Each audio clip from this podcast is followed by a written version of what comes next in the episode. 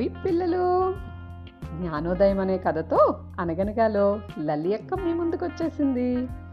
మరి కథ ఏంటో వినేద్దామా? చాలా కాలం క్రితం ఒక మునీశ్వరుడు ఒక ఆశ్రమాన్ని నిర్మించుకుని ఏకాంతంగా తపస్సు చేసుకుంటూ ఉండేవాడంట. ఆశ్రమంలో ఎలుక కూడా ఉండేది. ఆ ఎలుక ఏం చేసిందంటే అక్కడ ఉండే ఆహార పదార్థాన్ని తింటూ దాని జీవనాన్ని కొనసాగిస్తూ ఉండేది. ఒకరోజు ఎలుకంట ఆహారం కోసం అడవిలో తిరుగుతూ ఉందట. ఈ లోపల ఎక్కడి నుంచో ఒక పిల్లొచ్చి ఎలుక వెంట పడిందంటారా పిల్లలు. ఎలుక ప్రాణభయంతో పరిగెడుతూ చివరికి ఆశ్రమం చేరి మునీశ్వరుడు ముందు మోకరిల్లిందట. మునీశ్వరుడు భయంతో తన ముందు నుంచిన ఎలుకని జాలిగా చూసి, ఓ ఎలుక, ఎందుకంత భయంతో వణికిపోతున్నావు అని అడిగాడట. స్వామి, ఈ ఎలుక బ్రతుకు ఇక బ్రతకలేను.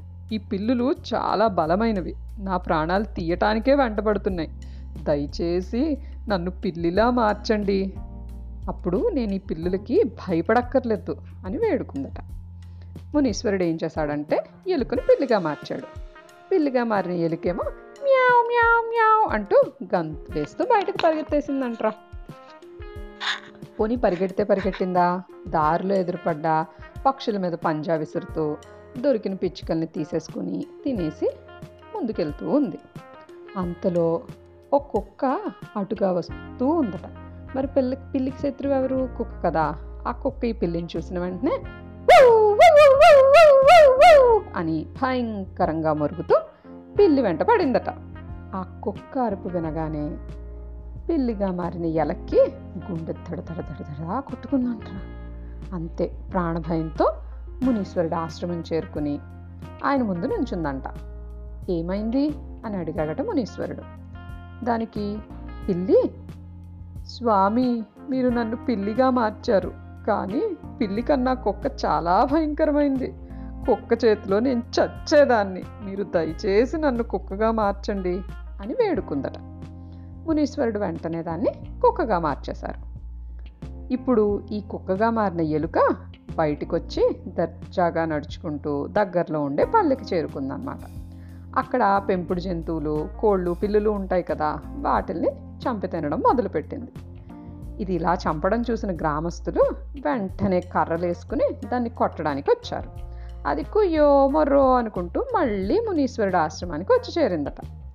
మళ్ళీ మునీశ్వరుడు ఏమైంది అని అడిగారట. స్వామి, ఈ కుక్క కన్నా మనిషి చాలా బలవంతుడు, దయచేసి నన్ను మనిషిగా మార్చండి అని అందట ఎలుక. మునీశ్వరుడు ఎలుకని మనిషిగా మార్చేశాడు.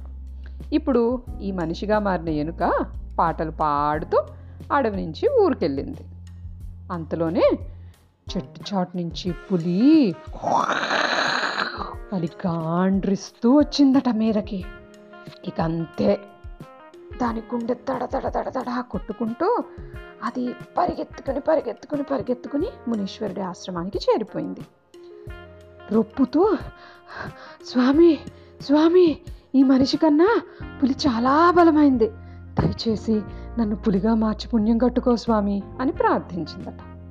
మునీశ్వరుడు ఎలుకని వెంటనే పులిగా మార్చేశారు.